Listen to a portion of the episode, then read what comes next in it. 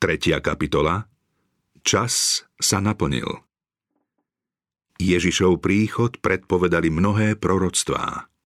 V stanovený čas Ježiš prišiel a naplnil ich. Keď prišla plnosť času, poslal Boh syna svojho, aby vykúpil tých, čo sú pod zákonom, aby sme prijali synovstvo. Spasiteľov príchod bol predpovedaný už v raji. Keď Adam s Evou prvýkrát počuli toto zasľúbenie, očakávali jeho skore splnenie. Radostne vítali svojho prvorodeného syna v nádeji, že on bude vysloboditeľom. Zasľúbenie sa však nesplňalo. Tí, čo ho kedysi dostali, zomreli a nedočkali sa jeho splnenia. Patriarchovia a proroci od čias Enocha opätovným pripomínaním udržiavali živú nádej na jeho príchod, aj keď neprichádzal. Danielovo proroctvo naznačovalo čas jeho príchodu, no nie všetci si jeho zväzť vykladali správne.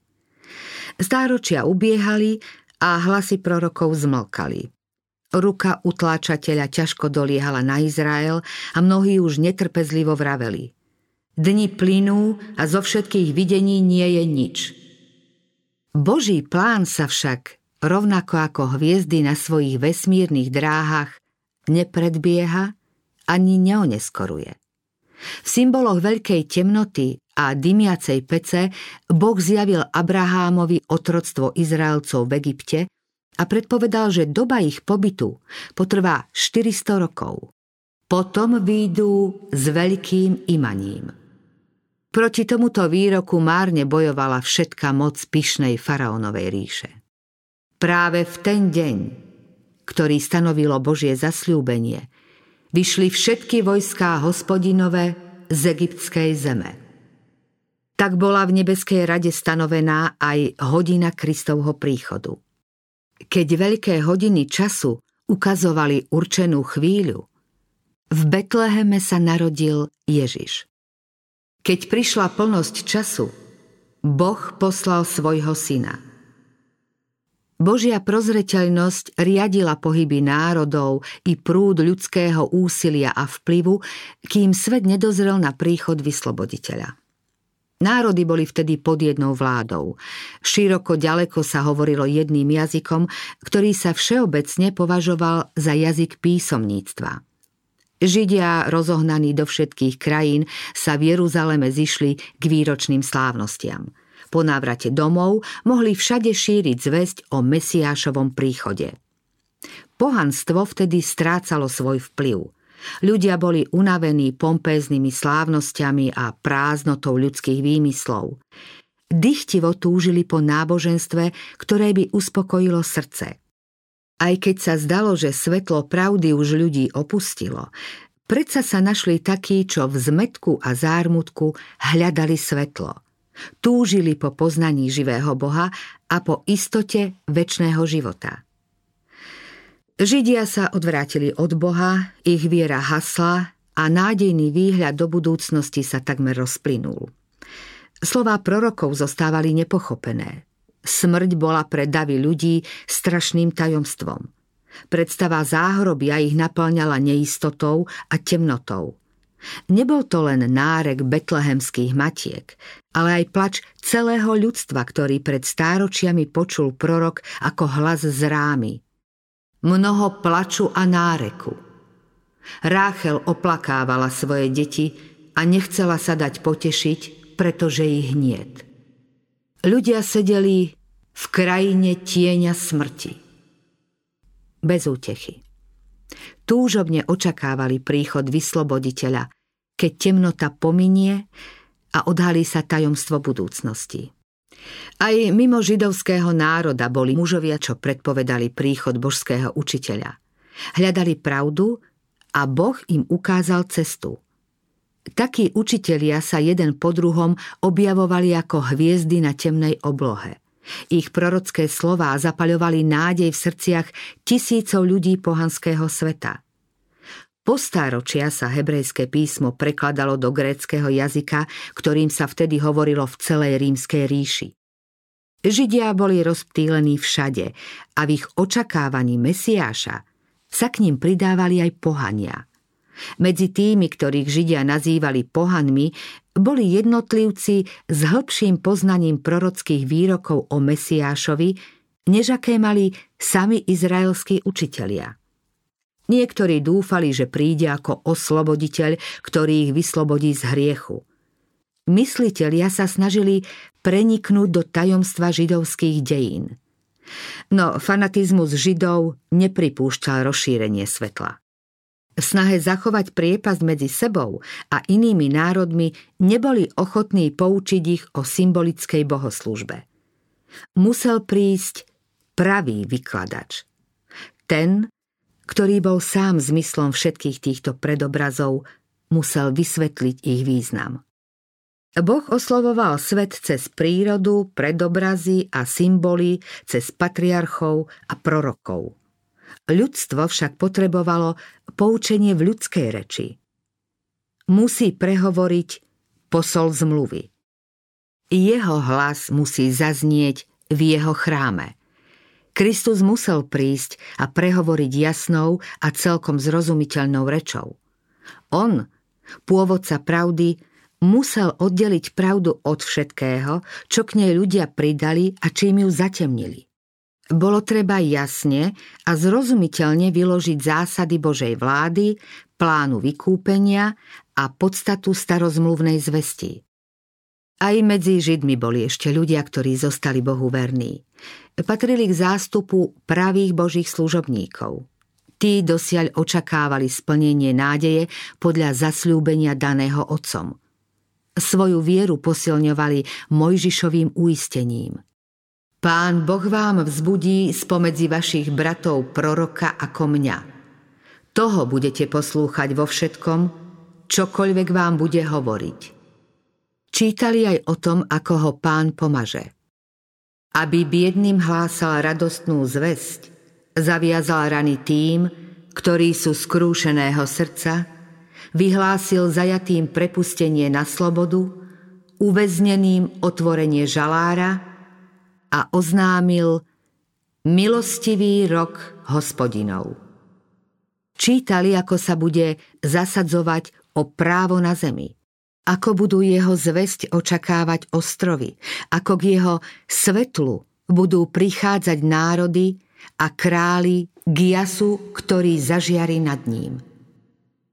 Nádejou ich naplňali slová zomierajúceho Jákoba.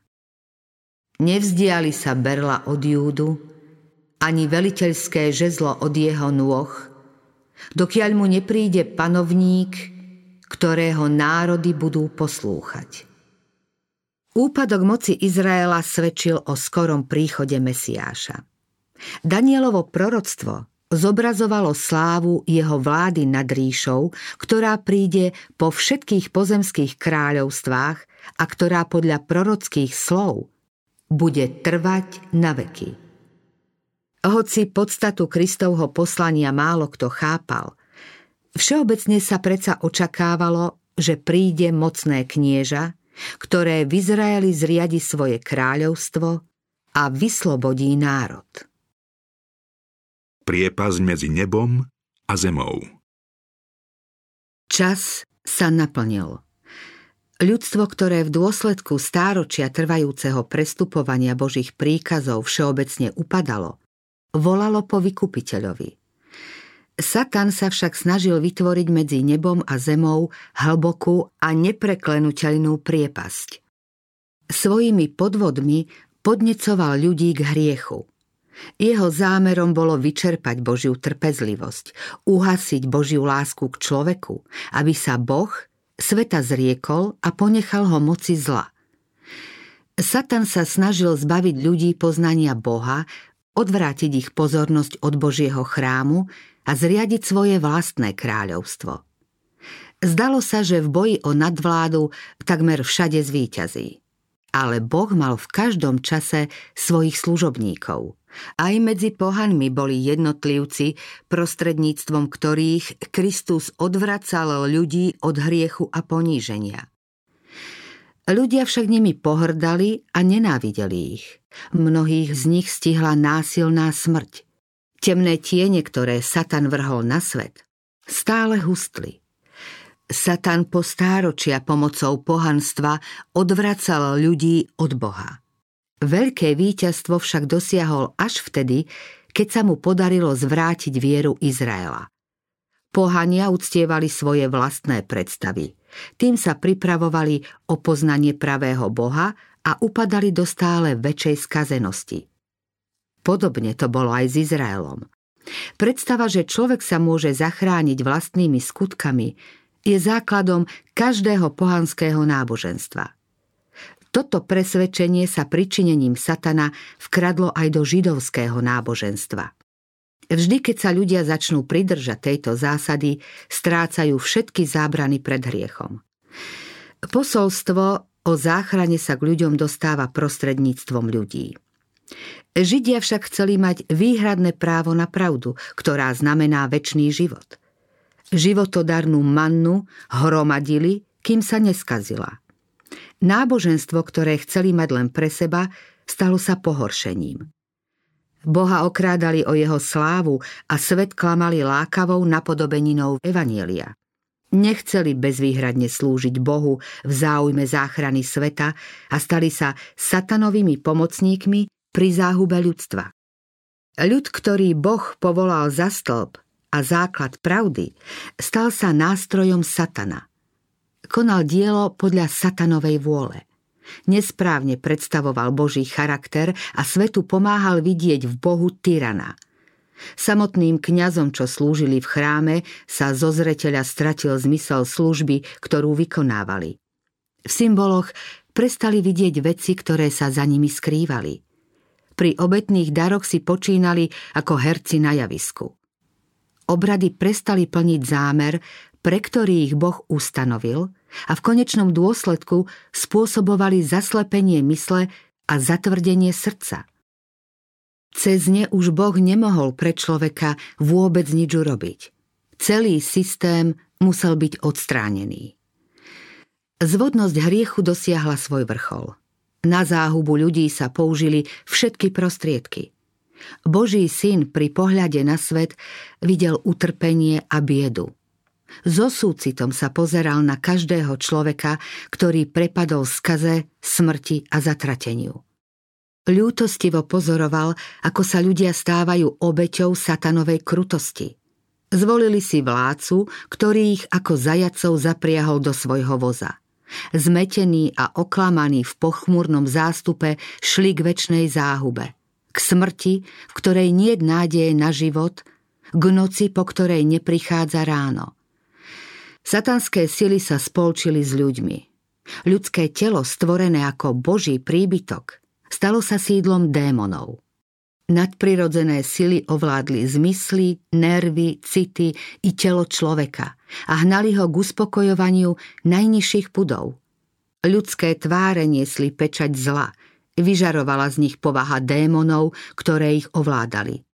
Taký bol obraz, na ktorý hľadel vykupiteľ sveta. Stelesnená čistota. Musel to byť pre neho hrozný pohľad. Hriech prenikol do náboženstva – v ľudskom srdci sa zakorenila vzbura a nepriateľstvo človeka sa najzúrivejšie obrátilo proti nebu. Celému vesmíru bolo zrejmé, že bez Boha sa ľudstvo nespamätá. Nový život a silu mohlo dostať len od stvoriteľa sveta. Nepadlé svety s veľkým záujmom pozorovali, ako Boh povstane a ľudstvo zmetie z povrchu zeme. Keby to však Boh bol urobil, Satan bol pripravený uskutočniť svoj zámer, zabezpečiť si oddanosť nebeských bytostí.